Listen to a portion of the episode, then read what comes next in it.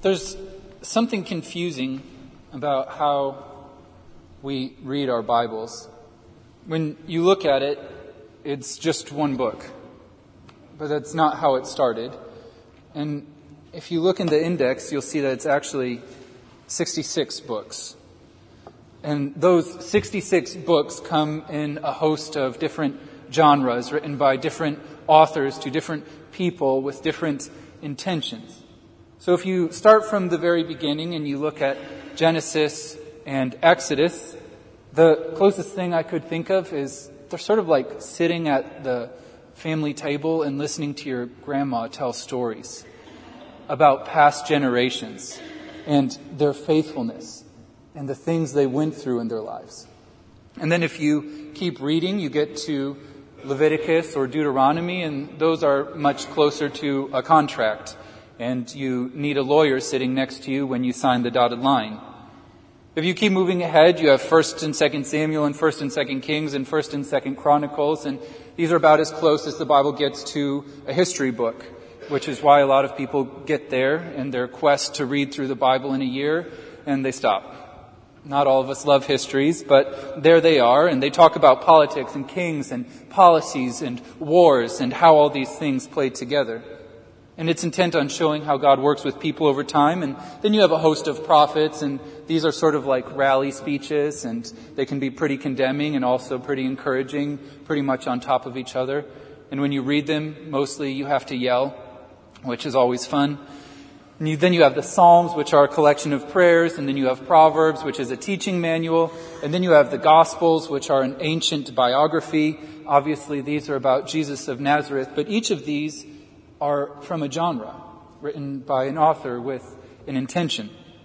And that, with a couple exceptions, brings you to what are traditionally called the epistles. Epistles is a fancy word for a letter, which means when we read our text this morning, we are opening someone's mail, which is a federal offense, but I think we'll get off the hook this time. This letter wasn't stamped and addressed because it is from long before there were post offices. Instead, it was written and put into someone's hand who walked many dusty miles down dangerous roads to deliver it to someone else. We actually know the man's name who delivered it. His name was Tychicus. And we know that it was written by the apostle Paul, the same one who saw Jesus on the road to Damascus and was struck blind by the power of that revelation. So when we read our scriptural text for today, we are quite simply reading someone's mail, which when we open our Bible is probably not what we were looking for. Once a year at Princeton, uh, our seminary, they would have a fundraiser. And many people, when they have a fundraiser, they sell delicious treats like cakes, like our deacons do. They have a car wash or maybe crafts and arts pieces. At Princeton, we are a nerdy bunch, so we had, you guessed it, a book sale not even fiction books. We're talking very few New York Times bestsellers. These are straighten your glasses, super nerdy books. Here is the place you come to buy the nerdiest books at rock bottom prices, looking for a commentary about the book of Judges that pulls apart every word in every verse for 700 pages. You're in the right place. There it is sitting on the table. And next to it are 12 other books on the book of Judges.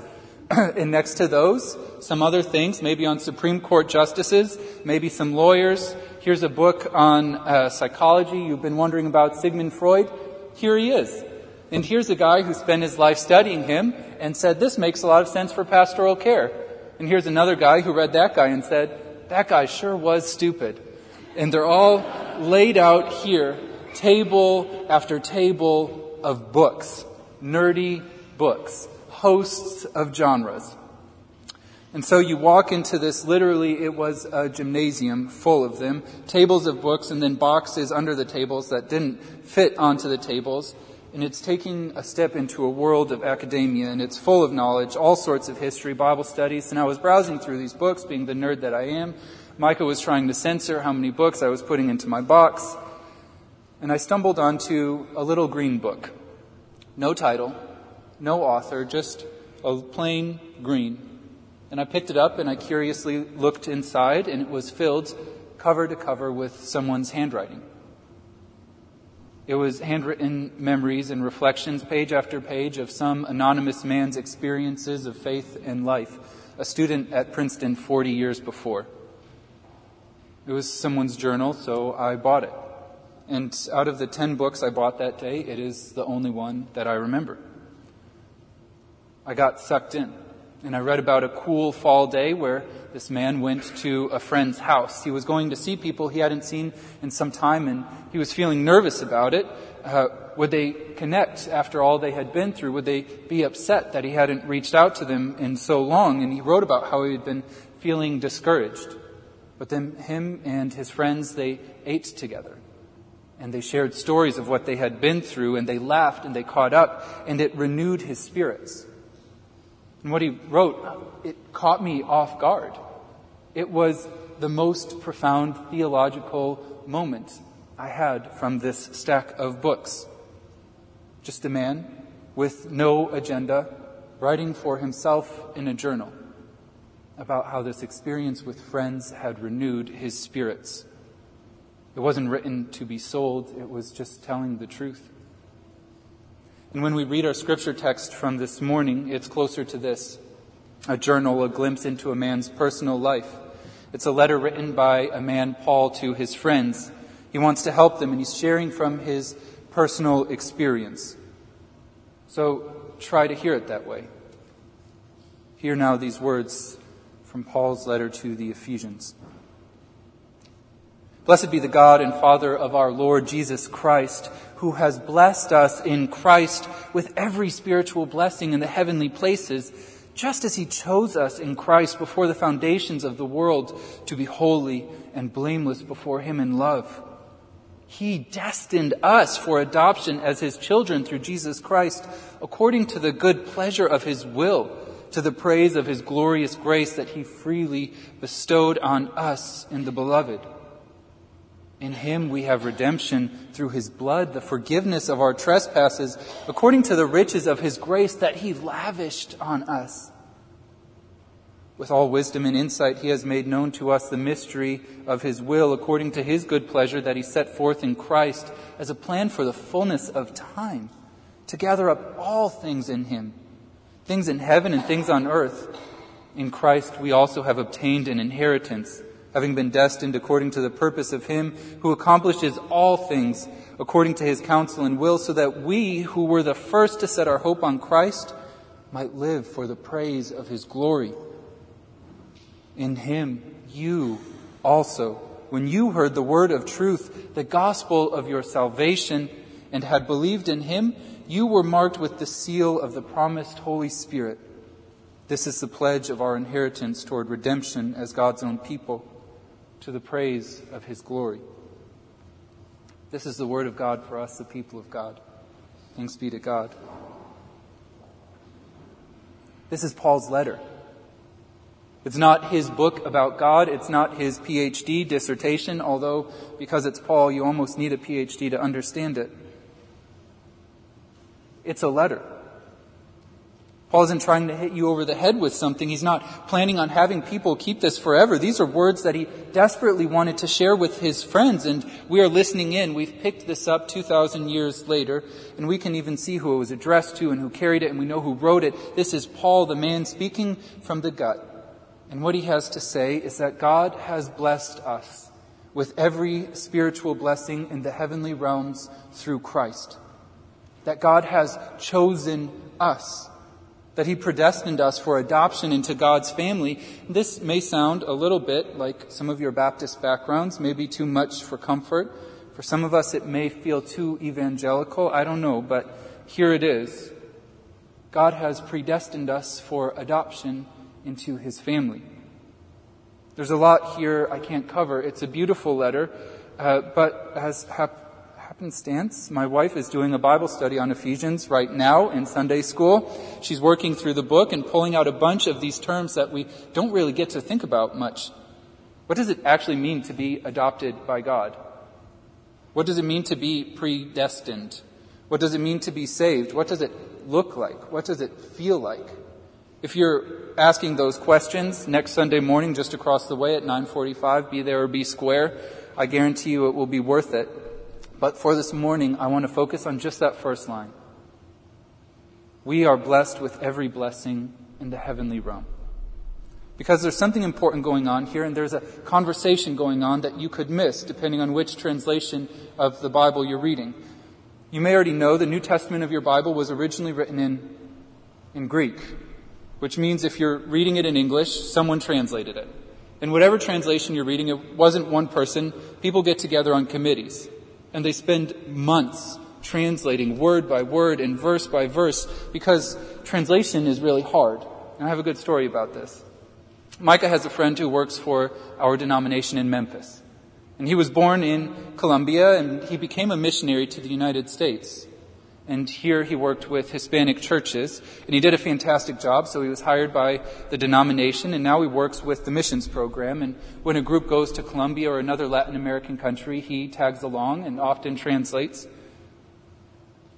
but people don't think how hard translating is. It's not just words that need to get translated. It's a whole culture and he has a story about someone from the United States giving a testimony in Colombia, actually, someone from Alabama. And they were nervous. You can imagine, right? They're nervous. They're in another country trying to give a testimony about what God has done in their life, and they decide to start off with a good old joke to break the ice. Not just any joke, they want to go with their slam dunk, home run joke. So the guy sets it up, and Micah's friend translates. And he lays it all out, and Micah's friend translates word by word, line by line, and he's nailing it. He can feel it. And then he hits the punchline, and it's perfect. And all the people who had gone with him from the States, they laughed and they laughed. Oh, they loved it. And then Micah's friend translated, and not a single Colombian laughed. They just stared at him. The subject of his joke was Alabama and Auburn football. Since then, Micah's friend has adopted a new technique. When he realizes someone is telling a joke or a story, he listens and he will translate it if the joke will translate well. But often he listens and says, correct my Spanish if it's wrong, dijo una broma gringo. He told a white person joke. and then the Colombians laugh and the uh, people from the States laugh and everyone laughs and it's easier. Translation is hard. In this passage, that was written in Greek, the one that we read this morning, translating it is hard. It can mean different things. When the NIV translates that first verse into English, they say, Praise be to the God and Father of our Lord Jesus Christ, who has blessed us in the heavenly realm with every spiritual blessing in Christ. Did you even catch the difference? The way they translate it, it sounds like we receive every spiritual blessing in Christ in the heavenly realm which would mean when we die, when we go home to God, when our baptism is complete, we receive every spiritual blessing. They're being held in a trust for us. They're waiting somewhere, and when we die, we'll get them. And here's the thing, and I want you to hear this. I think this translation is earnestly emphasizing something really important the power of what Christ has done for our eternity. I think it's true, but I think it also sells short what Christ has done for our present. God's party starts now. Your name is on the guest list and you're already invited. Here's another translation, the one we read. Blessed be the God and Father of our Lord Jesus Christ, who has blessed us in Christ with every spiritual blessing in the heavenly places. All they did was they changed the order of four words, but it changes the emphasis. Did you see it? It's the blessings that come from heaven to us now. They're not waiting there for us. They're here. This other translation, the NIV, it implies that you have all kinds of spiritual blessings coming your way when you die. If you suffer through the present, they'll be yours one day. And they're just waiting for you in heaven. And I don't think that's all wrong. I think heaven will be incredible. God will be in heaven. Our mortal flesh will be turned immortal in heaven. Our disease will be swept away. We will be reunited with friends. These blessings are waiting for us, but this idea that we're just waiting for spiritual blessings, just waiting to die, just trusting that one day we'll be blessed. I don't think that's all of it. Paul writes, God has blessed us, has blessed us. We have the blessing by Jesus Christ. We have been blessed with every spiritual blessing in the heavenly places. It's not that we're waiting to get to heaven, it's that Jesus has already brought heaven to us. The Spirit of God is still bringing heaven to us. God is offering all the spiritual blessings that are in the heavenly places. It's not that we're sitting around twiddling our thumbs, waiting to die. It's that they're being offered to us now. It is important to notice these are spiritual blessings. Please don't get confused. I'm not Joel Osteen. These are gifts of the Spirit. Love, joy, peace, patience, goodness, kindness, faithfulness, gentleness, self-control. They are from heaven because these gifts we receive are gifts from God. And when we receive them, we begin to look like God. This isn't a prosperity gospel that God will give you the world. It's the gospel that God is offering you a taste of heaven starting right now. A couple weeks ago, we celebrated that Jesus is God born in the flesh, that Jesus was true God and he lived a perfect life. And looking forward to Lent, we remember how he died. And when he died, he tore the veil between earth and heaven. It's torn. The blessings from heaven are coming now. They are ours. If you just read your Bible in English, you could miss this conversation. If you don't know the questions to ask, you could read this passage and think God is holding these blessings for you one day, but they're yours. Which is why Paul is writing a letter. Not a textbook, not a history, a letter. Because he feels personally convicted. He's invested. He's not theorizing. He's not writing an academic treaty. He's saying that he's living this. This is a look into Paul's personal life. He's writing this letter because his friends in Ephesus, they don't get it. They think they're waiting until they die to get all this great stuff. And Paul's saying, I have it now. And I want it for you. He's been receiving all these gifts, the joy of the Lord because the grass is green enough. The peace of knowing that God's got us the love that emerges from receiving God's love. These gifts are ours now if we will receive them from Jesus Christ. This letter is a peek into Paul's personal life. He's pouring himself out to his friends in Ephesus, saying that God is giving us spiritual blessings from the heavenly places already. They are ours now. You're invited to the party, and it's starting right now, which is why we gather around this table. Here we are given a seat at a heavenly feast at the party that has already begun. We gather around the table of God and are invited to receive blessings from heaven. The Spirit of God is waiting here to give us blessings from Christ, and Paul tells us that we have been marked with the seal of the promised Holy Spirit. It is a promise of adoption into God's family. It is a promise of redemption as God's own people. So if you long for love or joy or peace or patience, if you need more goodness or kindness or faithfulness, if you're lacking gentleness or self-control, come to this table. Because there are gifts from the heavenly places that are yours for the taking. There's just one little notice that Paul throws in. One thing you need to do. Well, one big thing. Paul says these gifts are ours through Jesus Christ. They are an inheritance for those who follow him. They are gifts for those who trust him. So as we come to this table in just a minute, take this opportunity to confess again your Lord and Savior Jesus Christ. And I challenge you to see if this letter from Paul isn't true. See if God doesn't shower you with every spiritual blessing from the heavenly places, starting now. Will you pray with me? God, we thank you for your love and for your grace. That even now you are seeking to bless us, that even now you are creating heaven on earth. Give us eyes to see. Give us courage to follow. Give us hearts that long for you. And Lord, we trust that as we follow, you will pour out spiritual blessings from heaven upon us. We pray all of this in the name of Jesus Christ. Amen.